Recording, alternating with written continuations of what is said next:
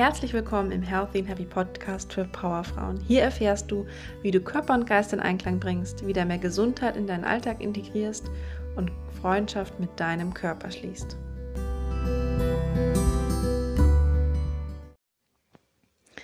So, heute in der 17. Podcast-Folge gibt es wieder einen sofort umsetzbaren praktischen Tipp und zwar drei kleine gesunde Routinen, die du sofort in deinen Alltag integrieren kannst und so wirklich für dich einen kleinen Unterschied machen kannst. Hier ist es nicht wichtig, dass du alles sofort umsetzt, sondern es ist schon geholfen, wenn du wirklich eine Sache dir zuerst zur Hand nimmst und die dann aber auch wirklich umsetzt und langfristig beibehältst. Damit ist schon unglaublich viel gewonnen.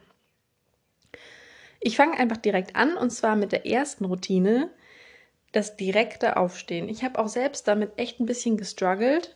Der Snooze-Button oder in meinem Fall stelle ich mir auch gern mehrere Wecker, ist verführerisch. Ähm, denkst du dir wahrscheinlich im ersten Moment so, was ist das Problem? Das Problem ist, dass du ja im Prinzip keine gute Schlafqualität mehr hast.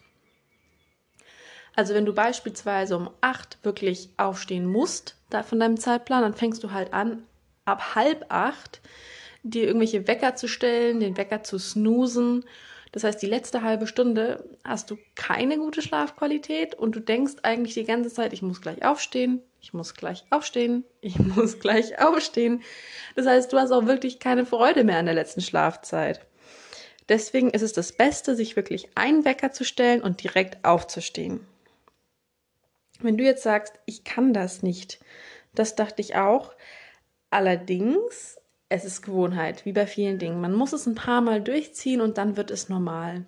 Was mir wirklich hilft, ist ohne zu denken, aufzustehen und aus dem Bett rauszugehen. Wenn ich im Bett liegen bleibe, ist die Verführung, doch nochmal zu schlafen, einfach zu groß.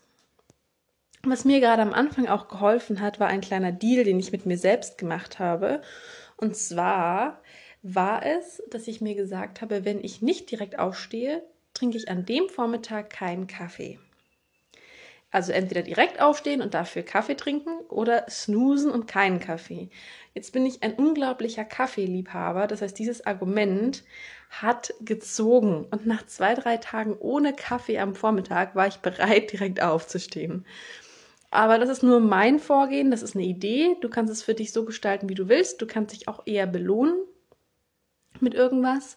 Du sagst, du ziehst es eine Woche lang durch, dann belohnst du dich mit irgendwas. Und es ist wirklich so, als Stern am Horizont, je länger man es macht, desto einfacher wird es.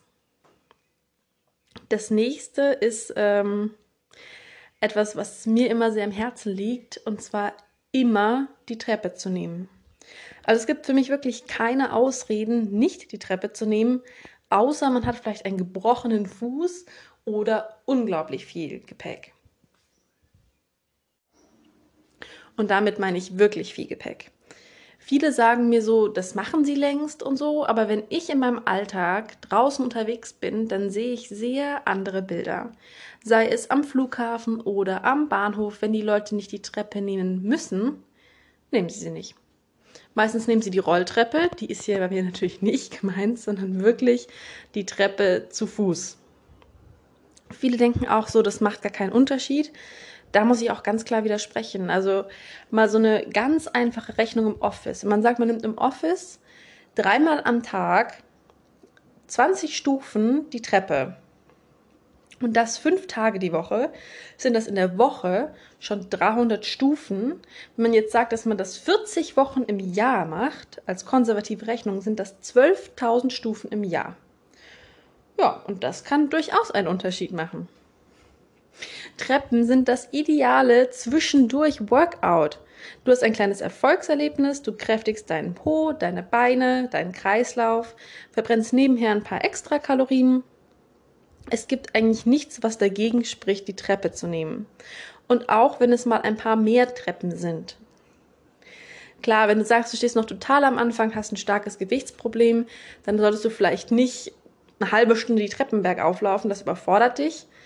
Aber wie oft haben wir das im Alltag, wenn man mal ehrlich ist? Meistens sind es ein, zwei Absätze mit Treppen, ein, zwei Stockwerke und die kann man halt wirklich locker mal laufen. Oder auch bewusst einbauen. Also wenn man jetzt sagt, man ist im Office, dann nimmt man vielleicht nicht die Toilette auf dem gleichen Stockwerk, sondern geht einfach mal zwei Stockwerke nach oben oder nach unten, völlig egal. Also da kann man wirklich sich so ein Mini-Workout in den Tag einbauen, einfach immer die Treppe nehmen.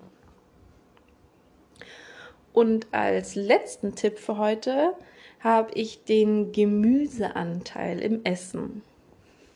Gemüse, nicht unbedingt das Lieblingswort von Kindern und leider behalten das viele Erwachsene bei. Jetzt sage ich bewusst Gemüse und nicht Obst. Ähm, Obst haben viel mehr Menschen im Griff von der Menge oder nehmen sogar so zu viel Obst, aber bei Gemüse können viele nochmal nachlegen. Jetzt ist es natürlich nicht so, dass ich erwarte, dass man plötzlich den ganzen Tag Brokkoli kaut, um Gottes Willen. Am besten funktioniert es meistens, wenn man sich so an das Gemüse vorsichtig von der Seite anschleicht. Das heißt, du nimmst einfach das Gemüse, das du sowieso schon im Tag hast und erhöhst einfach den Anteil. Das heißt, wenn du dir deinen Teller wie einen Kreis vorstellst und jetzt überlegst, was du da so normalerweise isst, kannst du einfach den Anteil von den Kohlenhydraten, also Nudeln, Reis, Kartoffeln, ein bisschen kleiner machen und dafür ein bisschen mehr Gemüse. Muss ja gar nicht viel sein. Wenn du dir einfach überlegst, wenn du jeden Tag ein halbes Brokkoli oder eine halbe Tomate mehr isst und das aber über Tage, Wochen, Monate machst, dann kommst du ganz, ganz langsam auf einen immer größeren Gemüseanteil. Was hast du davon? Fragst du dich jetzt vielleicht? Naja, Gemüse hat in den allermeisten Fällen einen geringeren mh, hm, Kohlenhydratanteil, einen geringeren Anteil an Kalorien. Das heißt, du sparst dir Kalorien, gerade wenn du abnehmen möchtest. Es hält länger satt und es hat auch viel mehr Vitamine. Das heißt, es ist wirklich eine sehr einfache und doch sehr wirkungsvolle Routine. so, mein Vorschlag wäre jetzt, dass du dir einfach eine Sache rauspickst, vielleicht auch so den Bereich, wo du merkst, das ist am schwierigsten für dich dich da langsam anschleicht. Also entweder du sagst, du fängst direkt an, ab morgen direkt aufzustehen nach dem Wecker klingeln oder du sagst, du nimmst ab jetzt immer die Treppe, immer, immer, immer. Und da wäre es vielleicht auch eine gute Idee, wenn du dir so einen kleinen Reminder setzt. Es kann ein besonderes Armband sein, das du dir anlegst, was dich daran erinnern soll. Oder stellst dir einen Wecker oder machst dein Hintergrundbild auf deinem Handy, was dich daran erinnert im Alltag.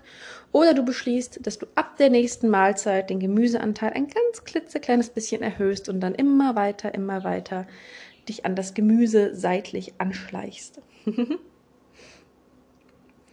so, und ich hoffe, dass du jetzt da zumindest eine von den drei Ideen für dich ähm, aufgenommen hast und beschlossen hast, sie umzusetzen. Da freue ich mich schon, auch besonders auf dein Feedback. Du kannst mich gerne über Facebook oder Instagram oder auch LinkedIn anschreiben. Ich bin da immer gespannt, was so euer Feedback ist. Oder wenn du einen Themenwunsch hast, eine Frage, kannst du gerne auf mich zukommen. Und dann wünsche ich dir noch eine super erfolgreiche Woche.